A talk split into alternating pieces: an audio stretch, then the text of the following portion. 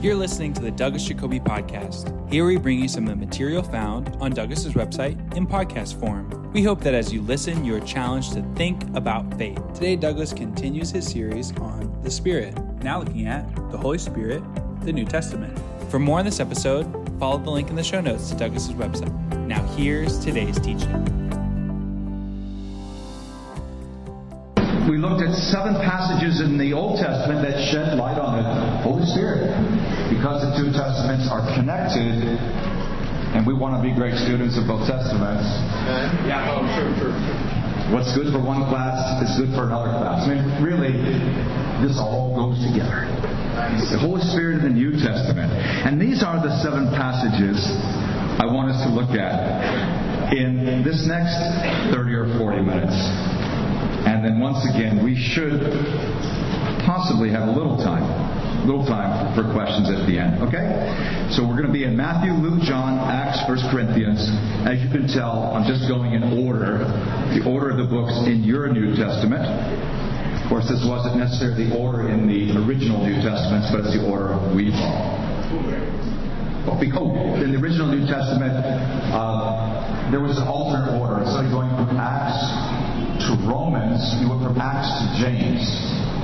And then James, the Peters, the Johns, and the Jude. And then Romans.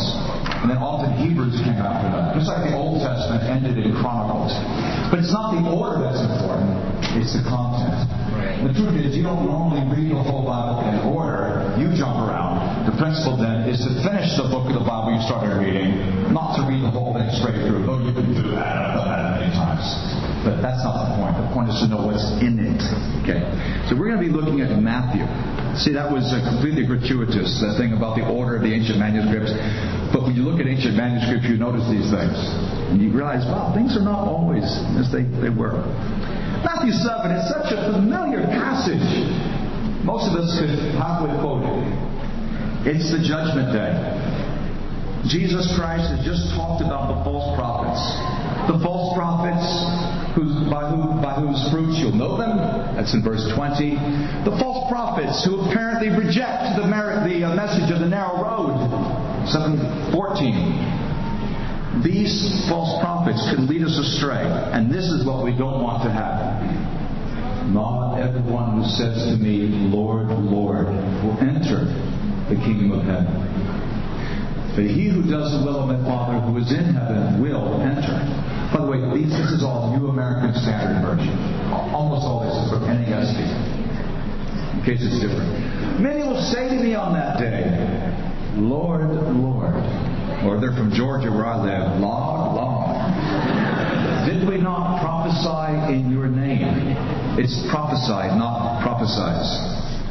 Okay, prophesy. In your name.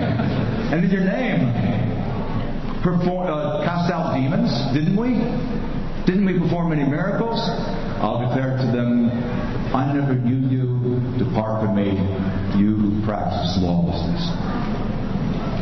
It's pretty disturbing. What is it that makes this passage disturbing? What seems to be the evil of these lawless God haters? Well, it's not very clear because they have they have these deeds that accompany their faith. The deeds accompany the faith, so it makes it not so clear. Yeah, I would say. You'd think, well, anyone who's taking a public stand for Christ, prophesying his name, and even driving out demons? Huh? Right. Do you remember the people who were driving out demons in Acts 19? In the name of Jesus, who Paul preaches, we command you to come out. People drove out demons who weren't even Christians. Muslims drive out demons. Buddhists have exorcisms. So we think, but I had this hot spiritual experience there, I must be saved. The point is, and this is verse 21, verse 21, depart from me, because verse, uh, uh, yeah, verse, that's a typo, that's 23. 21 to 23. So that's 23. 21, not everyone who says to me, Lord, Lord, but only the one who does the will. So these people aren't doing God's will. He's not saying that doing miracles isn't my will. There's something else. And I think the following passage gives us the hint of the following passage, which is verses 24 to 27. They weren't really building their house on a solid foundation of Christ's words. You know, if this bugs you, uh, one verse that can clarify uh, this verse here, this is verse 23, Matthew 7 23. It's 1 Corinthians 8 3. Do you know that passage? 1 Corinthians 8 3 says, The man who loves God is known by God. Man, I love God, then God knows me. So if he says, I never knew you, what is he saying in a way? About the relationship. You know, it was it was one sided or it was imaginary or the problem is not their doctrine was incorrect. The problem is they didn't love him somehow. 1 Corinthians 8 3 gives us a lens through which to make sense of verse of Matthew 7:23. So knowing the Lord is what's important, not spiritual experiences, which we heap up and we love to tell to our friends. The second passage in the New Testament, and this one, like 1 Kings 13, I only refer to because of the length of the reading. But it's the parable of the rich man and Lazarus. You know this one. Some people bristle uh, when I call it a parable, but New Testament scholars believe it's a parable. And I share about this in my, my newest book, my book on heaven that just came out. In the first century, there were at least six or seven versions of this parable circulating that, that Jews would have known. Jesus takes one and he gives it a surprise ending. But this parable was already out there whether it's a parable or not doesn't really matter. But if you remember, the rich man is in the fire in Hades. He's, he's, he's suffering some punishment, and he makes a request. What does he say?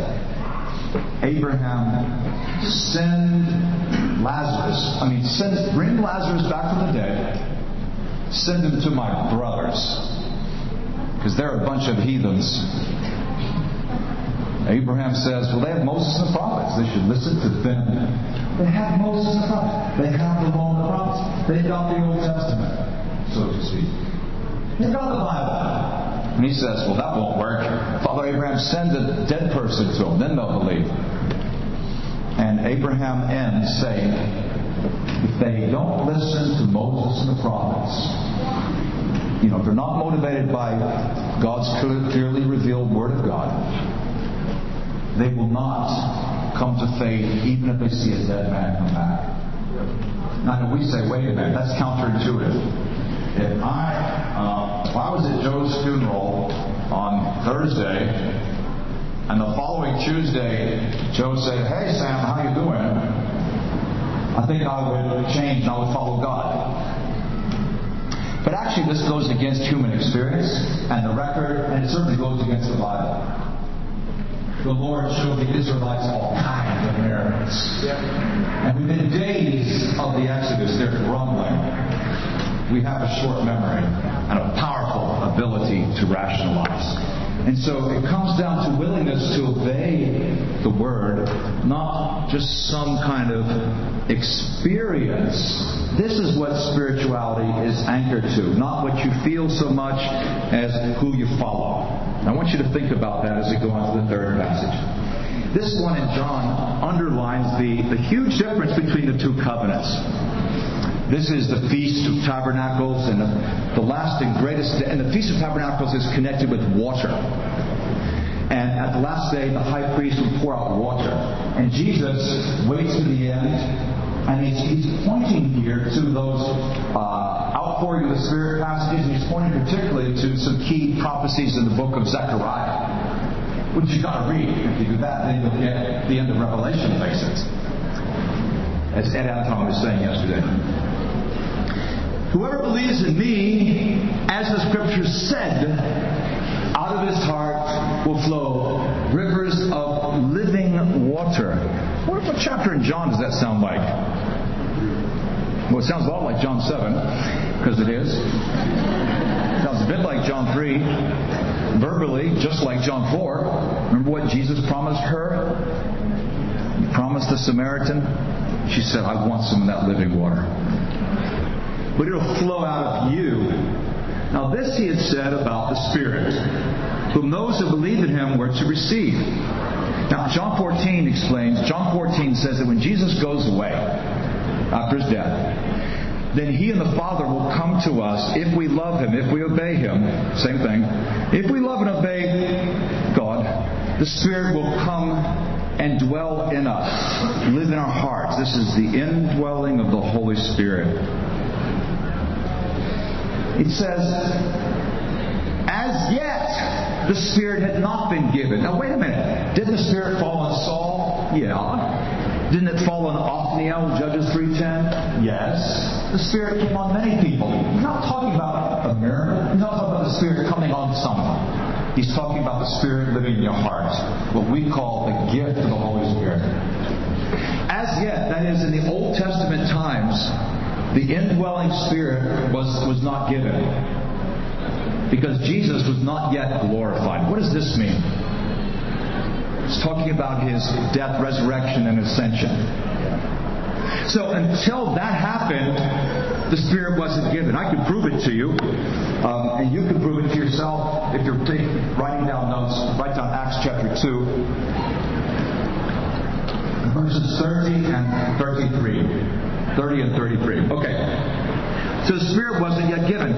The significance is that in the Old Covenant, people didn't get the Holy Spirit in their heart, but in the New Testament they did. And that's a huge difference because in the Old Testament, you were brought up in the faith. You were brought up in the church, so to speak. You were a boy. When you were, it was your eighth day.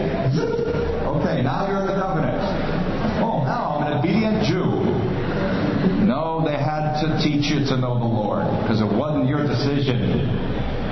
But in the new covenant, they will all know me from the least to the greatest. No longer will a man teach his brother or his neighbor saying, Know the Lord. They'll all know me. Well, why the new covenant would we all know the Lord? Because it was a personal relationship from the moment we decided to enter the covenant. And that's one reason the baptism doesn't work. It's too Old Testament. So the New Testament, the point of becoming a member of God's people, from that point you know the Lord. Now you still need help and instruction. For the Old Covenant, you just found yourself like growing up in the church, and you had to make the faith your own. In the New Testament, it was your own from the beginning. You see, that's a big difference, and it works a lot better.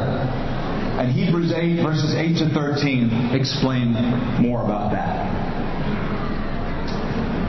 Chapter 2, which we will return to in the third class. It's the famous passage on speaking in tongues. At the day of Pentecost, there were Jews visiting as required. All uh, males were required to come to Jerusalem three times a year. And it would be a simple thing if they all lived in Judah. They would just take a day or two and walk to Jerusalem. But because of their disobedience to the Old Testament, the Jews had been deported, they'd been to different nations. And through the centuries, they ended up living all over the Mediterranean world. As far away as Rome. Even farther. And so they had to come to Jerusalem. So they were visitors in Jerusalem from Rome, from Arabia, and all kinds of cool places. And when they hear Peter, the apostle, speaking in languages, they are the 12 or 15 languages listed in this passage. Real languages. Not not gibberish, but actual languages, muchas lenguajes auténticas, not nonsense but sense. And this should be our starting place. I know there's a movement called the Pentecostal movement that loves, oh, they are deeply in love with Acts 2 verse 4, almost as much as we love Acts 2 verse 38. But they seem to have hopped over verses 8 to 11, unfortunately. The next passage, also from that same chapter, we read this. You know, Acts 2 ends with kind of an ideal picture of what the, the baby church is like. Devoted excited, motivated. It's a great picture. Look at this. Awe or fear or reverence came upon every soul. And many wonders and signs were being done through every brother and sister and his grandmother. Huh. Who was doing these doing the miracles? And did you know in the book of Acts there are no exceptions? The miracles we look at the early church, the miracles are apostolic. That means they're done by apostles, or they're done in the presence of apostles, or through the agency of apostles. Apostles are involved in every miracle in Acts. Can you think of one where they're not? See, so today people say, well, we want signs and wonders in our church. Well, God will do. God still does miracles. No, we, we, we want it like it was in the Old Testament. I mean, in the early church, in the New Testament time. That's the way we want it. Well, then you're going to need some apostles. Or some churches say, we got them. We have apostles so and so. So that guy knew Jesus. He's a saw Jesus when he came back from the dead and he was there at the time of John the Baptist? Oh, not that kind of apostle. We just call him that. Give him a nice office. I'm sorry, there are no apostles today. The apostles are part of the foundational period of the church. Acts 2.20, I mean Ephesians 2.20, Ephesians 3.5, Ephesians 4.11. Ephesians 4.11, Ephesians 3.5, Ephesians 2.20. Miracles apostolic. All right. Next passage. This is a, a passage that definitely stirred my heart as a young Christian too.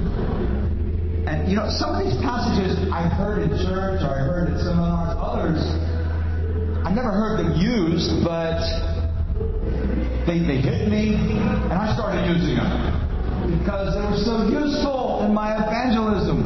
Okay, Acts 5:32. We are witnesses to these things. This is Peter and John, who We are witnesses, and so is the Holy Spirit. Look at this next line. God has given to those who have a warm, fuzzy feeling in their heart. The Holy Spirit who falls on those who are predestined to salvation. The Holy Spirit what does he actually say? Obedience. You obey. Direct connection. We're going to have a very interesting weekend in just a few days in our church in Atlanta. A brother and friend from Chicago. His name is Steve Faith. We're doing an event for all of the Atlanta family of churches on receiving Christ. Except at the end, Steve won't say, Those who want to be saved, raise your hand and say a prayer. He's actually showing how this incorrect teaching evolved in the United States in the 1830s. Not a scrap of anything in the Bible to support it. The last Bible study I had with a non-Christian was was last week, and that's actually what we studied. The study, study on the sinner's prayer. I left him to mull over Revelation 3, you know, 14 to 22. And Steve's doing a whole section on it, which will be great. But that teaching says if you when you just believe, then the Spirit comes into you and you're saved. That is about 40% correct and about 75% wrong. what about obedience? Well, where in the book of Acts does it tell us how to obey and receive the Spirit? Well, almost exactly three chapters earlier. You couldn't miss it.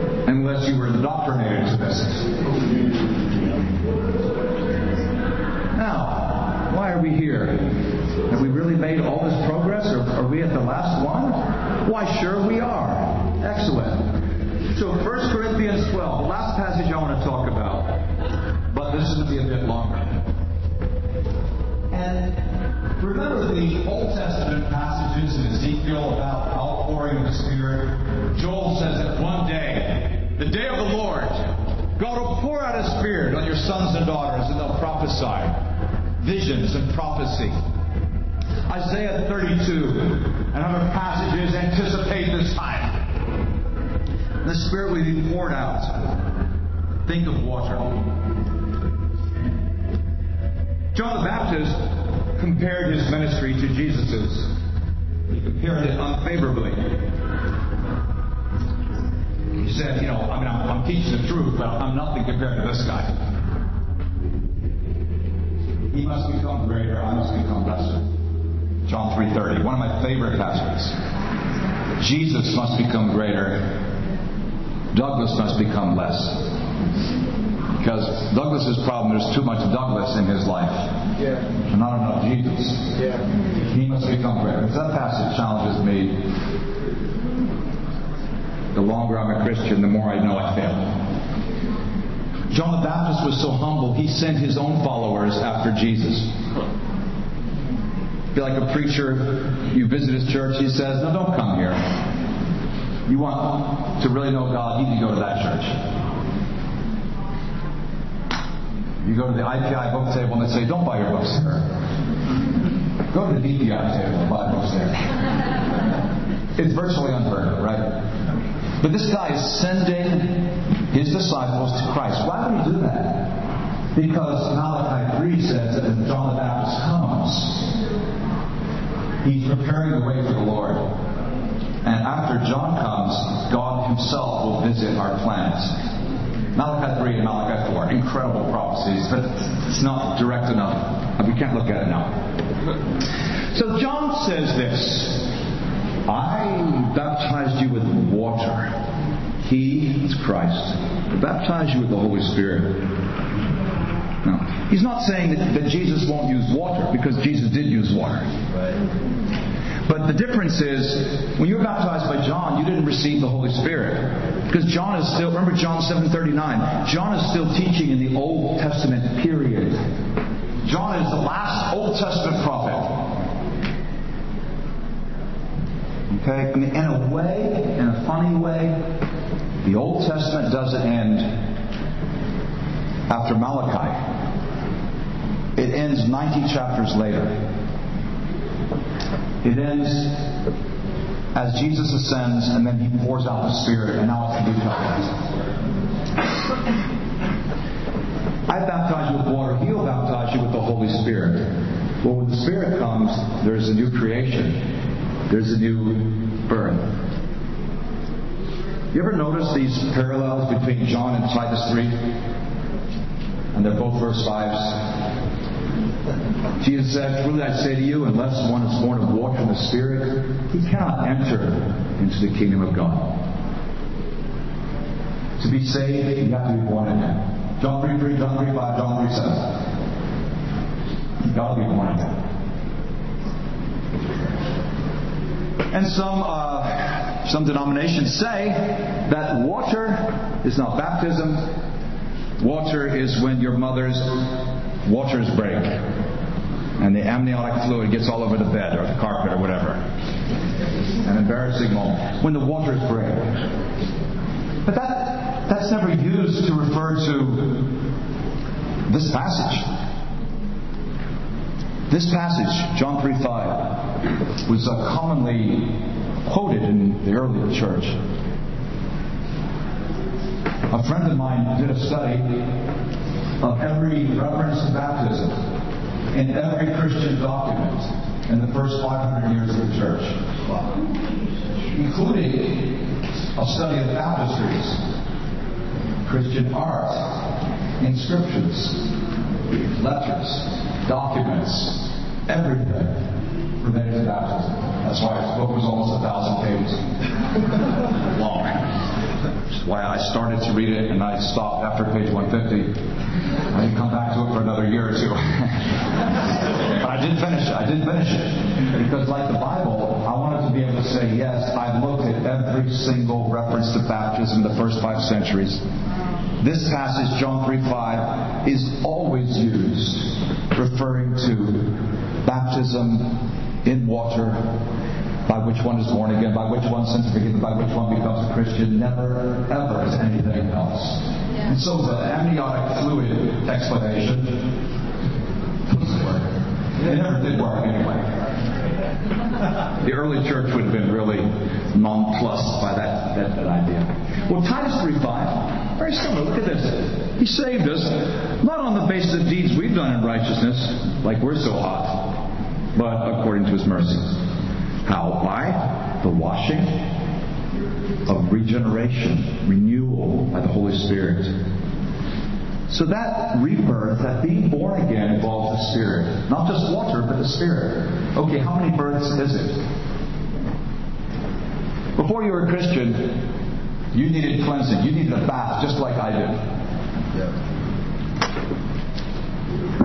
And when God uh, redeemed you, when He washed you, how many births did He give you?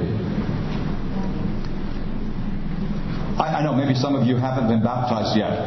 And to me, that's really cool. That there, there are a number of people attending the conference who are considering that decision. But for those who have, did you have one birth or two or four or how did that work? And did it involve water? Did it involve the Spirit? Yeah, it wasn't you got born of water and then you were born of the Spirit. It's not like you were baptized in water and then later you were baptized with the Spirit. It was one birth. Yeah. Hmm. Think about that. I'm sharing my opinion now because not everyone agrees. More on that in this little DVD, which can help your friends if they're struggling with this. But I want you to see the connection, the connection between baptism in the Spirit and the water. This is called baptism the water that divides. This is what Paul says. In the church study, we like to use 1 Corinthians 12, but sometimes only use verse 12 instead of verse 13. Even as the body is one, and yet uh, the body, the church, has many members. All the members of the body, though they are many, are one body. So also is Christ. Come back, come back, come back. For by one Spirit we were all baptized into one body whether Jews or Greeks, slaves free, we're all made to drink of the one Spirit. So baptism is it's a it's an outpouring, it's immersion, it's also a drink. It's like the, the Spirit goes inside you. You drink the Spirit. Once again, by one Spirit, we're all baptized into one body and we are all made to drink of one spirit. So, I know there are different ways to look at this, but to me it makes sense that being baptized in the Spirit is the same thing as becoming a Christian. Because when you're baptized by the Spirit, you become part of the body. So you're not even part of the church. You're not part of the new covenant until you've been baptized by the Spirit. Because that's, that's, that's what makes Jesus' baptism Jesus' baptism and not John's baptism. Interesting thought. And perhaps that provokes some questions for the remaining 10 minutes or so of this session. What did we just look at? We looked once again at seven passages that I think can be helpful for us to understand God's working in the New Testament. Why seven? Just for convenience. I could have added another seven, I probably should. Probably should have John 14 in there when the Spirit comes into us when we obey God. But it's on His terms, not ours. I probably should have had some passages from the other letters, not just First Corinthians. But it's a beginning. And I want us to see that we can know God through His Spirit, and we do know God through His Spirit. And the New Testament gives us encouragements and warnings. It's what we need. These are principles we need if we're going to make it in the battle. Okay points of clarification, confusion, disagreement, or just idle curiosity. I see the man in the necktie. Uh, yeah, I grew up in a Pentecostal church for like the first 18 years of my life, I guess. Uh, so speaking in question that I have be about uh, whenever I go home from college on like vacations, I go back to that church for like a week or two, and I see people with genuine faith speaking in tongues and great faith tell me like it's real and stuff, and then it's like. Okay, you, you came from a background where people spoke in tongues, yeah. and, and you would go back and you would hear. We have a section on that in the next class. And, so I may put you off. Okay. Uh, I'll be here next class. Okay. okay, but it's a question I can tie into this one. Uh, I guess, like, what is your interpretation of what they're doing? Well, I can give you the brief answer. We're going to look at it at more length in the next class. My interpretation of what they're, they're doing is that it's psychological. It's not, it's not miraculous. The Mormons speak in tongues. I, I've, I've read the Book of Mormon. It's all over there. They speak in tongues. And, and why do Muslims speak in tongues too? It's exactly the same as what you heard in your, your church, your Pentecostal church. It's been studied. It's been recorded. It's been analyzed. It's been translated. Though it can't really be translated. Occasionally you'll have five syllables that'll match up and, wow, that was French. But it sounds like the fulfilled prophecies of Nostradamus. You make thousand prophecies, eventually a couple of them, oh, okay. The rest of it is, is, is gibberish. That's the short answer. The long answer is in the Bible. We'll come back to that there. Row one. Um, I've come across a lot of people that ask, like, when you get baptized, at what point does the Spirit like enter you? People ask, at what point does the Spirit enter you? hmm Um, whether it's like you know, touch the water when you're fully immersed. Is it when you touch the water, when your body's half in the water, do you have half the Spirit? Are you three quarters saved? As your torso is, and if your hair's sticking out, does God back some of His forgiveness? And, the, and especially the, the, the problematic elbow, which requires late night secret rebaptism. Just in case. Certainly the apostles would, would have rebaptized anyone whose elbow was sticking out because the God of love, would, we wouldn't want the God of love to send people to an eternal fire because their elbow was sticking out. Because we know him, we don't want to mess with him. Now, you, you're actually asking me how much has to be under the water? Um, no more like like. Is there a specific time? Because I, I don't think that I've seen in, in, in, in my readings that there was like this. A specific time. It just says you've got to do it. You know, it's, it's, it's illustrated by that, that, that Old Testament passage. Uh, and it's actually quite similar if you want to talk about the sinner's prayer versus New Testament immersion. I'm referring to 2 Kings 5. You know that passage. So Naaman needs cleansing from his skin disease. Naaman comes and he thinks the prophet, the prophet Elisha, will come and wave his hand over him like, you're clean.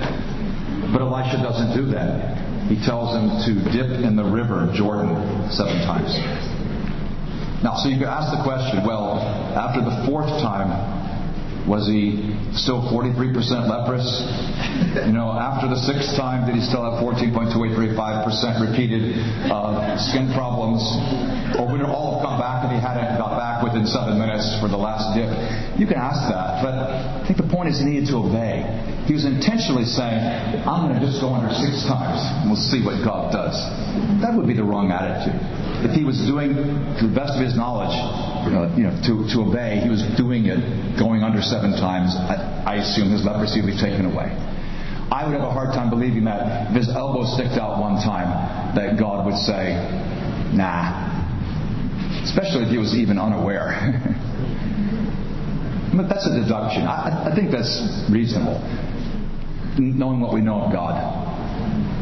And that the Lord is sometimes flexible.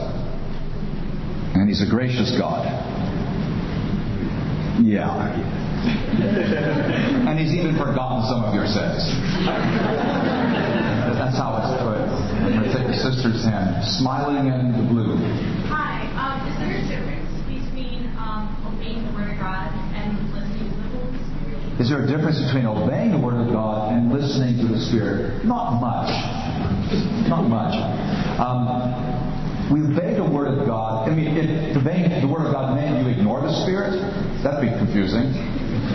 If following the Spirit meant you would disobey the Bible, that'd be weird. Like the okay, the gay guy. I was reaching out to at Harvard, and and I said, look, you, you said you believe in the Bible. You said you're Spirit filled. I know. And I showed him Romans one. And he said, I know. So isn't that inspired by God? I said, yeah.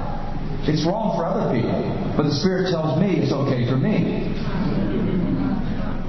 See, when we're using our experiences to bypass the Word of God, that's wrong. Now, could God encourage our soul and minister to us a little more directly? Sure. But I'm just saying the way it's normally described in the Bible, it's, it's we listen to the Word, especially as it's mediated by prophets, by apostles. You gotta be careful. When you start wandering away from the apostolic message, you get into some funky places. Yeah. Okay, I'm going to go on this. We're just going to go back and forth for a few more minutes. I don't know. You're patient. Number three. Yeah. Could you expand a little more on the uh, the two baptisms, like the baptism of water and The two baptisms. or like the I'm sorry, John's baptism. no, the baptism of water. Yeah, what I'm, what I'm saying about the baptism of water, baptism of the Spirit, is that it's the same baptism.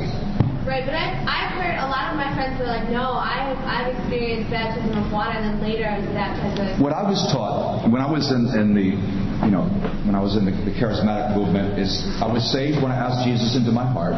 Right. And they asked me, did you feel him come in?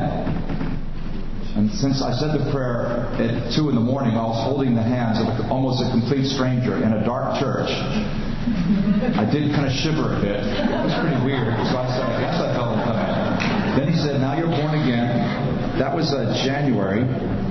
In May, they said, uh, we're having some baptisms. Do you want to get baptized? They even read baptism passage. I said, sure.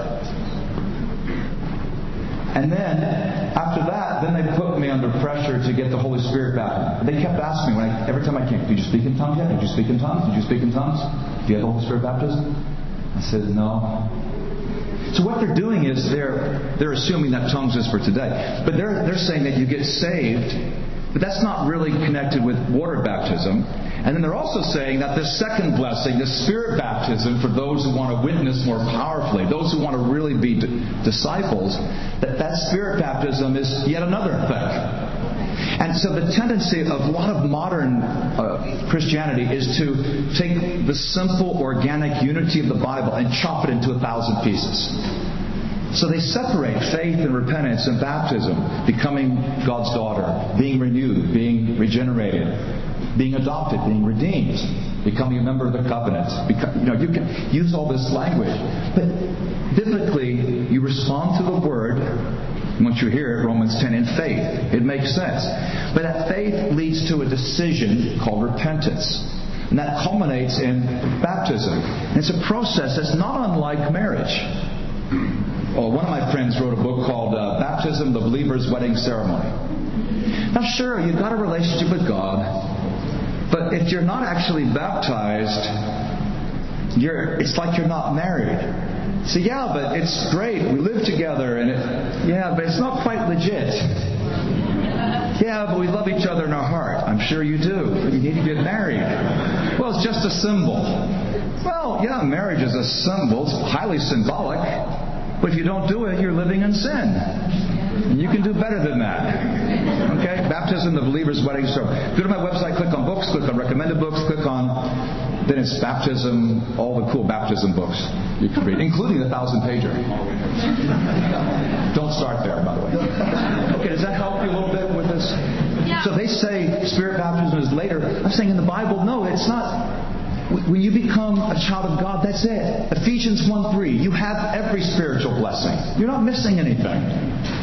So is it more so reasoning with them on a just kind of talking? Like you know, it's it's one. You know what I mean? Because I, I mean, they always point to they're like, well, this is and you know, in John three, it's like you have to be born of water and. the They say water and the Spirit. Right, so it's like it's like they almost like they separate them. and- Right, and that's why I say I say, well, look, here's the parallel passage in Titus three. Right.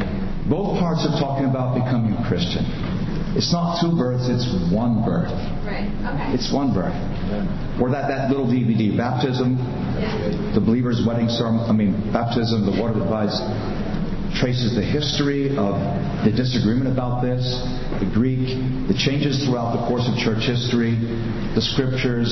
What about God making exceptions? How are, what are the different understandings? I think we have to examine that and be humble enough to say, yeah, okay, we could be wrong, but also humble enough to say, God's scriptures are pretty clear on this. And he, he can make all the exceptions he wants, but the scriptures are pretty clear. I promise you, there's no sinner's prayer in the New Testament. There's no sinner's prayer in the New Testament. There is getting saved through baptism. That's all over the place. Um, on the aisle in the yes, yes. Um, this is more uh, along the line of not getting spirit, but like the spirit leaving us. Is it possible that apostasy that you actually that God takes the Holy Spirit from you, and so, I guess if you're God, then you still faith. Okay, so if you walk away from God, Yeah.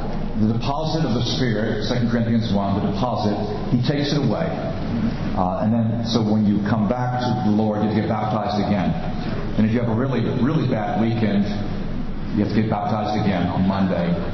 And you leave it. He keeps taking the Spirit back. I don't think so. The language of the Bible is that the Spirit can be grieved. Grieved because it's not in essence a fluid or a power. It's personal. It's the Spirit of, Jesus and His Father. This is the Spirit of God. It can be grieved. And the other language is uh, quenched. It can be quenched. But if you have become a Christian and you want, you're talking about someone who wanders away, and you and then you come back, no, you do not have to be rebaptized.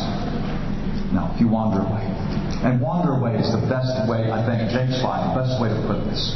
That comes, if you say fall away, you're making a, a severe theological judgment. Because according to Hebrews 6, you couldn't come back even if you wanted to, if you fell away. You wander away. And then we leave you to God. But no, we don't do a fresh baptism every time you have a rough weekend.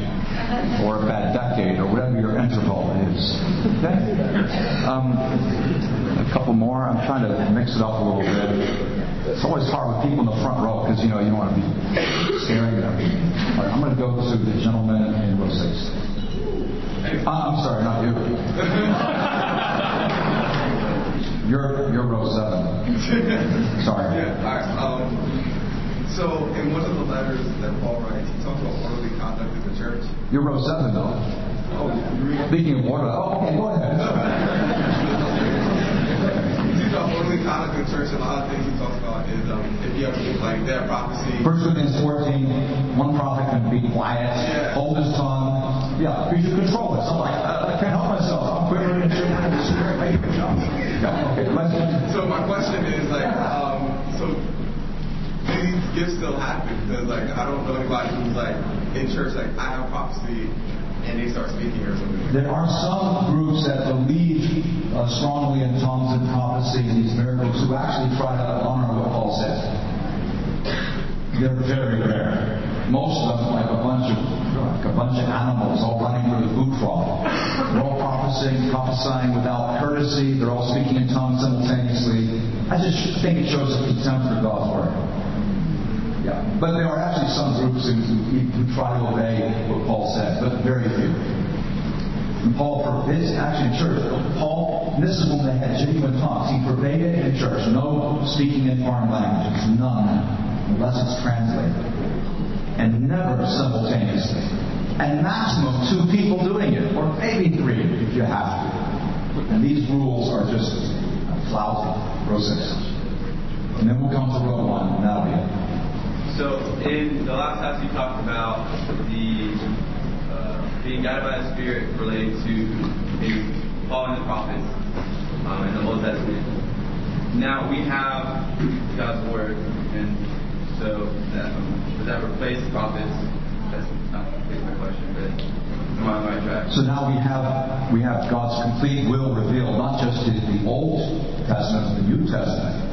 The New Testament is built on the foundation of the New Testament apostles and the New Testament prophets as well. This is Ephesians 2.20. So God used the New Testament apostles and prophets, and that's the foundation of the Old Testament lawgiver Moses and the prophets. And so we don't need prophets today. It doesn't mean that God couldn't give us some guidance today, but the faith is not incomplete. The faith has been once for all delivered to the saints. Jude, Jude says that in the first paragraph. So- yeah, I think you're on the right track. Okay, so church culture seems like a lot of times you'll hear like we know God's will through the Bible. It says it's not necessarily the Spirit, but through we have the Spirit being led by the Spirit through the Bible, but then we'll also hear like through people as well. Do you see that in New Testament? Do you see that in the Bible Yeah, the New Testament to me is not totally clear. Like you have, I did this in a podcast that I recorded last week. Um, you've got the, the leaders of the church at Antioch. They're, they're fasting and they're worshiping. And somehow the Spirit speaks to them, and they decide to send out two of them on a mission. It doesn't tell us how the Spirit spoke. But apparently, all they all came to a conviction. Wow, we to do this. I mean, maybe they were they were they were just praying about the different countries, and they realized no one's there. Wow, we're. We got five. We can send out two. Yeah, it just became clear. Remember, the Lord told us to take the word to all nations, and although maybe it was something more miraculous, not just logic. Because maybe it was God was saying. Um, you have to tell Meredith to, to, to call later on. Just to uh, decline. Okay, sorry, girl. it's not my phone. I'm very grateful to the one who spawned it. Um, yeah, so that answer that kind of. God speaks to us in different ways. All right, we're going to take one last one. Uh, Mrs. Jacoby. Mr. Jacoby.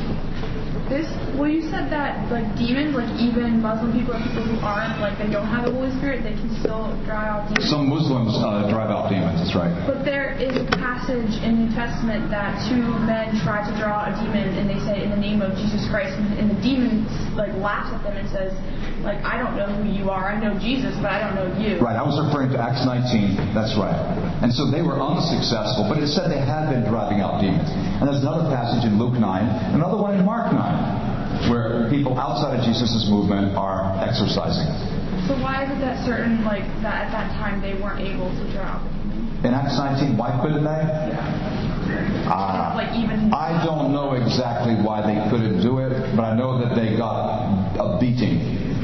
They ran out of the, out of the house. Uh, they didn't have all their clothes, and they've been wounded severely. And it's comic, and it shows the difference between the, the, the cheap imitative power of those who would be, you know, God's servants, and, and those who have the genuine article, which is a lot more modest. Not all these words and formulas and staging and drama, but a, a simple word come out of them. Not we all have to pray and fast for a few days and and say words in Latin and and to say the right formula and close our eyes and say abracadabra. It wasn't like that. It's just out of it. It's it's not it's not fancy. True faith is usually a lot less showy than the, the fraudulent versions that compete with it. Okay. We hope you enjoyed Douglas's series on the Spirit. For additional notes and resources, be sure to check out Douglas's website in the show notes. The website has hundreds of articles, podcasts, and videos for you to access for free. You can also become a premium subscriber and gain access to thousands of online resources from Douglas's teaching ministry. Thanks again for listening.